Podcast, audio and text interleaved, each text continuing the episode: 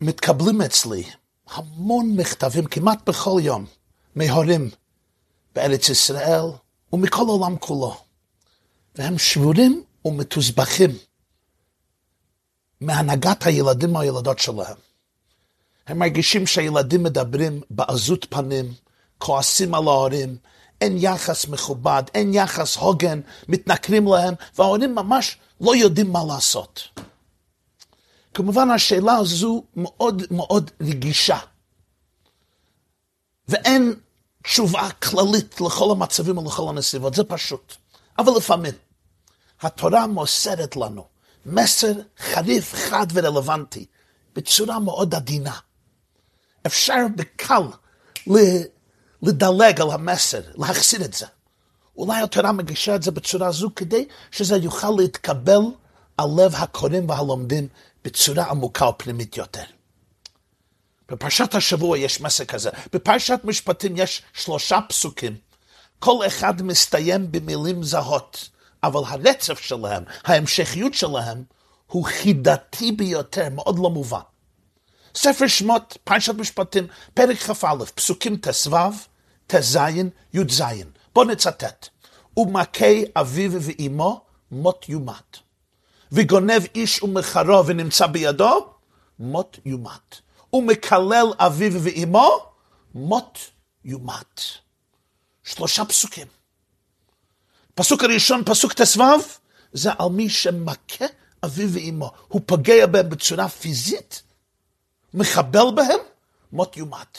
יש פה עונש מיתה. פסוק השני, הזין זה, מישהו חוטף איש או אישה, גונב איש ומוכר אותם. מות יומת. והפסוק השלישי זה על מי שמקלל אביו ואמא מות יומת. פה צריכים הערת הבהרה. כאשר התורה מטילה עונש מוות על מישהו, זה בעיקר כדי להפגין ולהדגיש את חומרת המעשה. לקבל בפועל עונש מוות על ידי הבית דין היהודי, הסנהדרין היהודי, היה כמעט בלתי אפשרי. למה? דבר ראשון, היו זקוקים לשני עדים כשרים שצפו במה שהאדם עשה. למשל, הבן הבוגר הזה, הוא צריך להיות בוגר, מבוגר, לא קטן. הם היו צריכים לצפות, לראות מה שהוא עשה, אבל היו צריכים להזהיר אותו, להתרות אותו. לפני כך, על ההשלכות, כולל העונש המדויק שהוא יקבל, וביד לאחרי אזהרתם בתוך כמה שניות, הוא היה צריך להודות ולאשר בעל פה לפניהם שהוא הבין את מה שהם אמרו לגבי ההשלכות, והוא עושה את זה למרות האזהרה שלהם. ואז הוא עושה את זה. אז הדבר, ואם הוא באמת משוגע כדי לעשות את זה ככה, אז ודאי לא מענישים אותו. כמובן גם שאם נער או נערה, ילד או ילדה, מכים או מקללים, הורים זה בטעות, או במעשה זעם, או אפילו אם זה בכוונה, אבל הוא לא גורם חבלה או מום בהורים, מקלל אותם שלא בשם השם, זה לא טוב, זה לא מוסרי, זה לא יפה, אבל אין אנוש מוות. כמובן שאם ילד פועל מתוך הגנה עצמית בגלל הורה מתעולל, יכול להיות שהוא אפילו עושה מצווה. אני רק רציתי להדגיש את ההערה הזו, כשכתוב מות יומת, צריכים, צריכים הרבה תנאים כדי שזה יתבצע בפועל. הערה נוספת להעברה. בתרבות הפגנית העתיקה, היחס להורים ולילדים היה מחריד. הורים חשבו שהילדים זה נכס שלהם, יכולים לעשות איתם מה שרצונם לעשות איתם. ולהפך, כשהורים היו מזדקנים, בנים ובנות היו מסגלים למעשים אכזרים ביותר. התורה, עם חוקים אלו בפרשת משפטים וחוקים אחרים, שינתה את תרבות ההתייחסות להורים ולילדים, וזה שינה את פני העולם, עליו בנו היום התרבות המערבית והציוויליזציה של האנושות. למשל, התורה אומרת בספר דברים, פרק י"ב, לגבי עובדי עבודה זרה הפגנים, כל תועבת השם אשר שנא עשו לאלוקיהם, גם את בניהם ואת בנותיהם ישרפו באש לאלוקיהם. בתרבות הפגנית היו שורפים בנים ובנות לסגוד לאלוקים שלהם, לעבוד הזרה שלהם. ושם ברש"י ובספרי, אומר רב עקיבא כתוב גם את בניהם ואת בנותיהם. מה זה גם את בניהם? את בניהם ואת בנותיהם. לרבות את אבותיהם ואת אמותיהם. הם שחטו גם ההורים שלהם לעבוד הזרה. רב עקיבא, אחד מגדולי חכמי התלמוד בסוף בית שני, נהרג על ידי רמאים, מעיד, אני ראיתי נחרי שכפתו לאביו לפני כלבו ואכלו. הוא כפת, הוא קשר את האבא שלו לפני הכלב אכל. אפילו ביוון, תרבות יוון הנאורה, הנורמה הייתה שכאשר גבר או אישה הגיעו לגיל מסוים, מבוגרים, זקנים מאוד או חלשים, כבר לא יכולים להיות פרודקטיביים, הם היו משאירים אותם למות. אז אנחנו צריכים להבין שהמשפטים האלה שינו את כל היחס, את כל התרבות ב, בהזמנים העתיקים בהיסטוריה הישנה. והנה, בואו ננתח הסדר של שלושת הפסוקים האלו, שלכאורה זה מוזר מאוד. אתם מבינים למה, כן? שלושה פסוקים, תסבוב ט"ז י"ז. מכה אביו ואמו מות יומת, גונב איש ומכרו ונמצא בידו מות יומת, מקלל אביו ואמו מות יומת. משהו מוזר קורה פה. האיסור של חטיפת אדם, kidnapping, גניבת אדם, גונב איש ומכרו, ממוקמת בין האיסור העבירה של מכה אביו ואמו ומקלל אביו ואמו, וזה מקום מוזר. היה נראה הגיוני לכתוב תחילה משפטים השייכים לאבא לאמא, פסוק ט"ו וי"ז, מכה אביו ואמו מות יומת, מקלל אביו ואמו מות יומת, ואחר כך לעבור לנושא הבא. לכתוב פסוק ט"ז, האיסור של חטיפת בן אדם ומכירתו, מכירתה. מדוע התורה מערבבת את הסדר פה? התורה לא דנה תחילה בהבן שמקלל מקלל את הוריו, ולאחר מכן עוברת לנושא הבא על חטיפת אדם ומכירתו. למה לקטוע את הפסוקים על התעללות בהורים בנושא שונה לחלוטין? משהו מוזר, מישהו קורא פה את הספר התורה, מבין שיש פה עומק, אבל לא מבין למה. מכה אביו ואמו מות יומת, מפסיקים את העניין, עכשיו מדברים על גניבת איש, עכשיו חוזרים לקלל למי שמקלל אביו ואמו מות יומת. פסוק ט"ז נכנס פה באמצע, בלי, וזה לא המקום המתאים לכאורה. מגיע אחד מגדולי פרשני המקרא, רבנו אברהם אבן עזרא. רבנו אברהם אבן עזרא היה אחד מגדולי חכמי סברד. הוא חי במאה ה-11 ובמאה ה-12. הוא נולד לערך uh, שנת 1089, כלומר שנת uh, 1089, נפטר לערך 1164, זה 1164. הוא היה אחד מגדולי פרשני התנ"ך, משורר, מדען, גאון, רב, בלשן, פילוסוף, אסטרונום, והוא מציג פה בפירושו על החומש תשובה מרתקת, בשם הגאון הגדול מבובל, היום עיראק, אחד מגדולי הגאונים היהודים, רבנו סעדיה גאון. רבי סעדיה גאון חי במאה התשיעית ובמאה העשירית. הוא נולד לערך בשנת 882, 882, נפטר ב-942, 942. נולד בשנת 882, נפטר בשנת 942. הוא חי כ-150 שנה לפני רש"י, כ-200 שנה לפני אבן עזרא והרמב"ם, והיה הגאון הידוע רבי סעדיה גאון, אחד מגדולי הוגי הדעות וגאונים היהודים במשך הדורות. כותב אבן עזרא, אמר הגאון, אני מצטט, אמר הגאון, רבי סעדיה גאון. למה נכנס הפסוק בין מכה אביו ובין מקלל אביו? והשיב הגאון, כי הכתוב לא ידבר רק על ההווה, כי הגנ... הגנובים היו קטנים וגדלו בארץ נחריה, לא יכירו אבותיהם, וייתכן שיקום ויקללום, והעונש על הגנב. פירוש הדברים, רבי סעדי גאון מבאר, התורה מדברת על תופעה טרגית נפוצה. האנשים או הנשים, הזכרים או הנקבות, שנחטפו בדרך כלל היו ילדים או ילדות צעירים. ולכן לא הרגישו שההורים שלהם הם ההורים האמיתים, ולכן קיללו אותם, פגעו בהם או היכו אותם. כוונת דבריו של רבי סעדיה גאון היא כך, איך ייתכן בחברה נורמלית, בחברה מוסרית, בחברת עם ישראל, שנוצר על אדני המוסר, על עשרת הטיברת, שילדים ירביצו או יקללו את אמא, את אבא?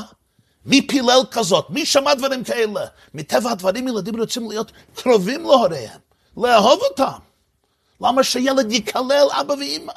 למה שילד ירביץ ויחבל אבא ואמא? התשובה לכך מתקבלת על ידי הכנסת פסוק לכאורה לא רלוונטי לתוך הרצף, לתוך ההמשיות. מה הפסוק הלא רלוונטי? גונב איש ומחרו ונמצא בידמות יומת. נהוג היה לחטוף ילדים וילדות בגיל צעיר מאוד ולמכור אותם לאנשים או למשפחות שרצו לגדל ילד או ילדה משלהם, כשהילדים האלה גדלו, היה להם חוש שישי, שפיצן פינגער געפיל, אינסטינקט, שההורים האלה מזויפים מתוכם. נתעורר אצל הילדים האלה כעס וזעם, אולי בתת מודע, כלפי ההורים השקרנים המתעתעים האלה שחטפו אותם, או אולי שילמו לחוטף אחר.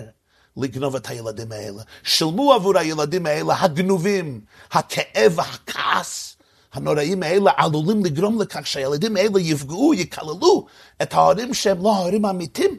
גזלו מהם את המורשת הביולוגית שלהם, חטפו מאבא ואימא האותנטיים. במקרה כזה התורה מזהירה אותנו, ייתכן שהעונש מוות צריך להטיל לא על הילדים, צריך להטיל אותם על ההורים, על החוטפים, על הגנבים.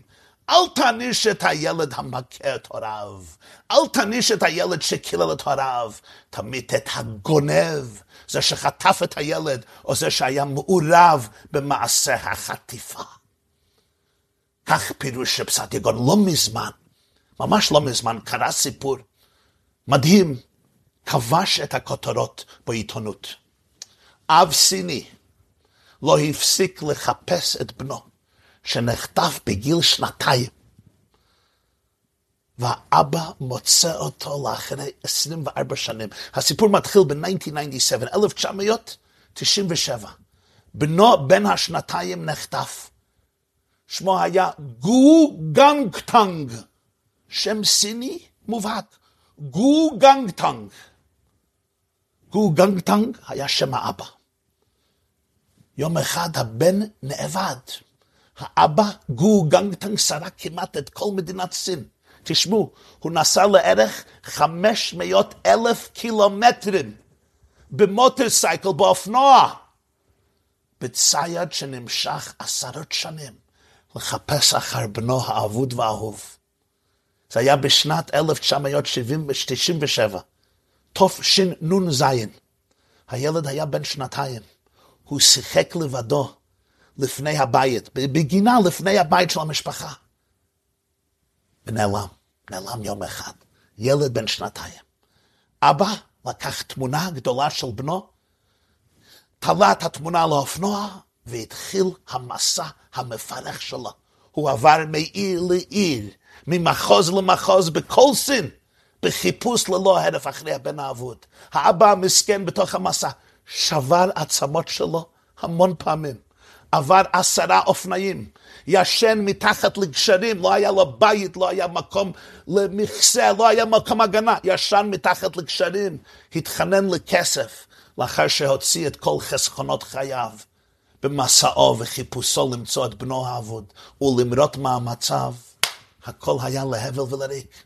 חודשים הפכו לשנים, שנים נמשכו לעשור, עשור אחד הפך לשניים, בשלב מסוים האבא גו גונגטנג שקל להתאבד. הכאב על אובדן ילדו היה בלתי נסבל, אבל הוא לא הפסיק לחפש. הוא אמר לעיתון באמצע החיפושים, רק בדרך אני מרגיש כמו אבא. אם אני יושב בבית, אני לא מרגיש שאני אבא. אני לא יכול להפסיק את החיפוש, זה הילד שלי. תשמעו מה קורה, רבותיי.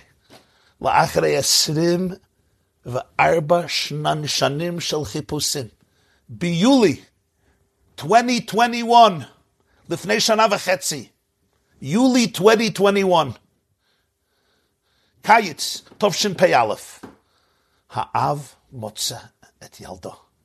בדיקת DNA אישרה שזה הילד שלו. אתה יכול לצפות בסרטון, לצפות בסרטון ולראות את היבבות של אבא ואימא כשפוגשים את בנם לאחרי 24 שנים. זה היה ביום ראשון, 11 ביולי 2021. גו ואשתו התאחדו עם בנם, גאושן זן, זה שמו, שנמצא כעת באמצע שנות ה-20 לחייו. האם התייפחה. תינוק שלי, חזרת. היא קראה לה הבן תינוק, כי היא ראתה אותו לפני 24 שנים. רבנו אברהם אבן עזרא כתב את פירושו במאה ה-12 בספרד. רב סעדיה גאון כתב את פירושו במאה התשיעית בבבל. האם זה לא מטורף שבמאה ה-21 זה עדיין משברת רציני. על פי הדיווחים, מאות אלפי ילדים נעלמו בסין במהלך 40 השנה, השנים האחרונות. אלפי הורים סינים חווים את ייסוריו של גול קנטנג מדי שנה. אין מספרים מדויקים כמה ילדים נעלמים בסין בכל שנה, אבל כמה מחקרים טוענים שזה יכול להיות בין 20 אלף ל-200 אלף. מספרים מטורפים, לא יאומן כי יסופר. יש ביקוש גדול לילדים בכפרים, כי בהם רוצים משפחות גדולות, בעיקר בנים זכרים, ויש כנופיות שעובדות עם המשטרה שם, הכל קרימינלים, והם מספקים את הסחורה, את הילדים. ויש חוק בסין שאנשים במספר ילדים יכולים לתרום אחד לקרובים שאין להם ילדים, וזה היה סיפוק. זה סיפק כיסוי עבור תעשיית השוק השחור במקרה, במקרים מחרידים האלו. במקרה של, של גאו זו הייתה אישה, שמה הייתה, שמו טנג.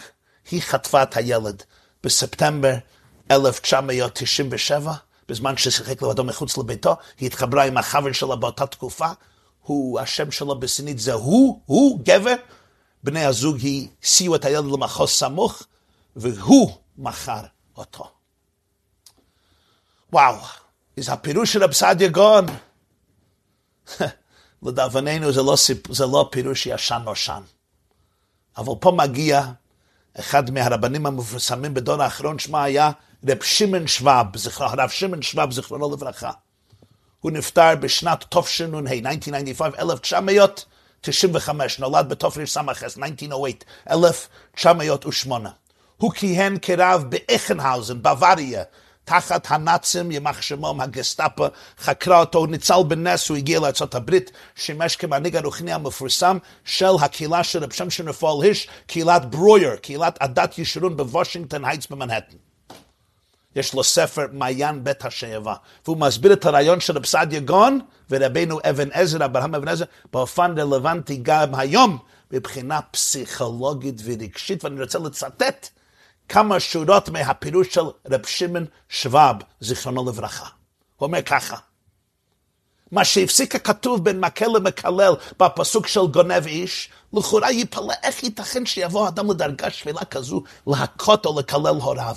אבל אם הם שולטים על הבן, כאילו הוא עבד לאביו ולאמו, ומעבידים אותו בעבודתם, ומטילים עליו פחד ואימה, אז נחשב כאילו גנבו נפש מישראל, כי אין לבן חירות, ובזה הם מסיתים מרידת הבן עד כדי הכאה וקללה. ועל זה בא הרמז בפסוק וגונב נפש בין מקל למקלל להורות, שלפעמים זוהי הסיבה הסיבה שהוא מכה, זוהי הסיבה שהוא מקלל. ואף שהבן חייב מיתה אם יש התראה ויש עדים, והוא אומר שאני עושה את זה על מנת שאני אמות, אבל הגורם היה מה שלא שמעו האב והאם לעצת התורה וחכמיה. פירוש הדברים, גונב איש ומוכרו יכול להתפרש בצורה חריפה ובוטה.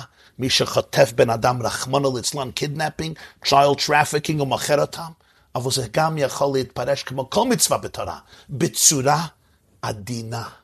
אם מישהו חוטף את נשמתך, אם מישהו גוזל את הלב שלך, אם מישהו גונב ממך את התשוקה, האישיות, הייחודיות, האינדיבידואליות, היצירתיות שלך, הוא מבקש לשלוט בך כאילו היית עבדו או עבדה.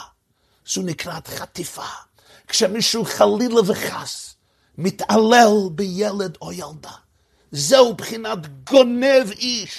גונב ילד, גנבת ממנו את הנפש שלו, את החירות שלו, את הביטחון עצמי שלו, את האמון עצמי שלו. עכשיו הוא מרגיש כלומניק, זבל, אשפה. מרגיש עין ואפס, גוף בלי נפש, קליפה בלי מהות, זה המציאות. ואלה שלא מבינים את זה, תבוא עליהם ברכה שלא מבינים את זה. אבל אל יעזו להמית והנזק הגדול של גונב איש ומחרו. אולי פיזית הוא בסדר, נמצא בביתו, אבל התעללת בו, גנבת ממנו את האש, את הלהט, את הרגש העצמי, את החייב האדם לומר בשבילי נברא העולם, את הכבוד העצמי. הוא לא יודע מי הוא, הוא לא יודע אפילו אם הוא קיים. ולא, לפעמים זה לא רק גונבת, זה גם גונב איש ומחרו. הוא נמכר לאחרים כתוצאה מכך. אנחנו קוראים לזה פה addiction, התמכרות. התמכרות, גונב איש ומחרו, אתה גרמת שהוא יימכר לאחרים, כבר לא בעל הבית על חייו. כבר לא מרגיש שהחיים שייכים אליו. אולי הוא מחכה אחרים כל היום כי הוא רוצה לרצות אותם, לפייס אותם, הוא רוצה להתקבל בחברה. או שהוא מכור לאחרים, משועבד לאחרים. או שהוא מכור לסמים, מכור לטקסטים, מכור לאייפונים, מכור ל computers, מכור לדברים לא צנועים, מכור להנהגות ולדברים שאולי משכחים את הכאב. יכול להיות משקה, יין שורף, יכול להיות אוכל, יכול להיות gambling, לשחק, הרבה דברים. אפילו דברים שלכאורה הם יכולים להיות פרודקטיביים, אבל לפעמים זה התמכרות כואבת. אני מכור. גונב איש ומחרו ונמצא בידו מות יומת. אתה גזלת את החיים ממישהו אחר. מות יומת.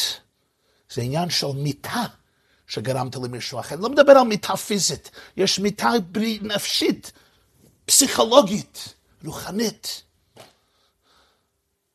זה גורם מיתה גם בי. גם בי, אני שגנבתי את הנפש שלו.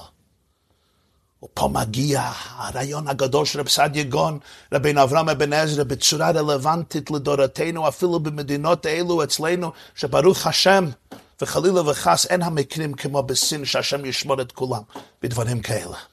לפעמים הורים יכולים לעשות זאת, אפילו מבלי להיות מודעים לכך. אפילו הורים טובים, באמת הורים טובים. יהודים טובים, יראי השם, אנשים טובים, מבלי מודע יכולים לעשות את זה. כי אם אני לא רגיש, ואם אני לא מודע לצרכיו או צרכיה, לתשוקותיו, לנטייתו, אישיותו של הילדים שלי, של הילדה שלי, של הילד שלי, אני גונב מהילד או הילדה את האינדיבידואליות שלו.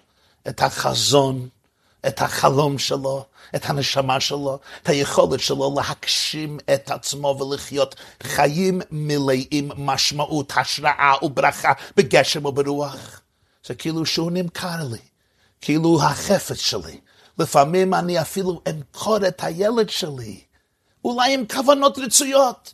לאדם מסוים, או לסיסטם מסוים, או למוסד מסוים, או לחצר מסוים, או למערכת מסוימת, כדי שהוא ישתלב במערכת שאני חושב שזה הדבר הנכון אפילו כשהוא צורח, שזה לא מה שהנשמה שלו רוצה, או אפילו אם הוא לא צורח כי הוא משותק, הוא כאילו כפוי לעשות מה שברצוני. לפעמים אני עושה דברים, אני משלב את הילדים שלי באיזה מערכת, כי זה יגרום שאני אראה טוב לעצמי ולמשפחתי ולשכניי ולעמיתיי. כשבמציאות זה נובע מחוסר הכבוד שלי לאופי והנשמה של הילד שלי. לפעמים אנחנו מקריבים את הילדים שלנו. על איזה מזבח של איזה מערכת או סיסטם או מוסד או חצר. ובגלל זה יש אבא ואימא שמתנתקים מהילדים שלהם, מתנתקים מאח ואחות, או ילדים שמתנתקים מאבא ואימא, כדי להשביע רצון. איזה מוסד או איזה מערכת מסוים. אבל הילדים שלי הם לא לחושי, הם לא שייכים לי, הם שייכים לבורא עולם ומנהיגו. הוא הפקיד את הנשמות האוצרות היקרים האלה בידיי, כדי שאוכל ללטש אותם, שיאירו ויבהירו באור גדול וענקי. לא שחס ושלום אני אנצל אותם כדי למלות איזה מזימה זדונית אפילו אם אני עושה בשוגג. הילדים לא נוצרו כדי להעניק לי נחת, או כדי שאני ארגיש שאני מושלם. אבא צלצל לי. לא יאומן, תשמעו, אבא מצלצל לי, זה מאוחר בלילה, לפני בחצות, בחצות הלילה. הרב, אה, כבוד הרב, רבי וואי וואי, רבי ג'ייקובסון, כן? אתה יכול לדבר עם בת שלי, מה קורה? מחר בערב יש לה חתונה, והיא לא רוצה להתחתן.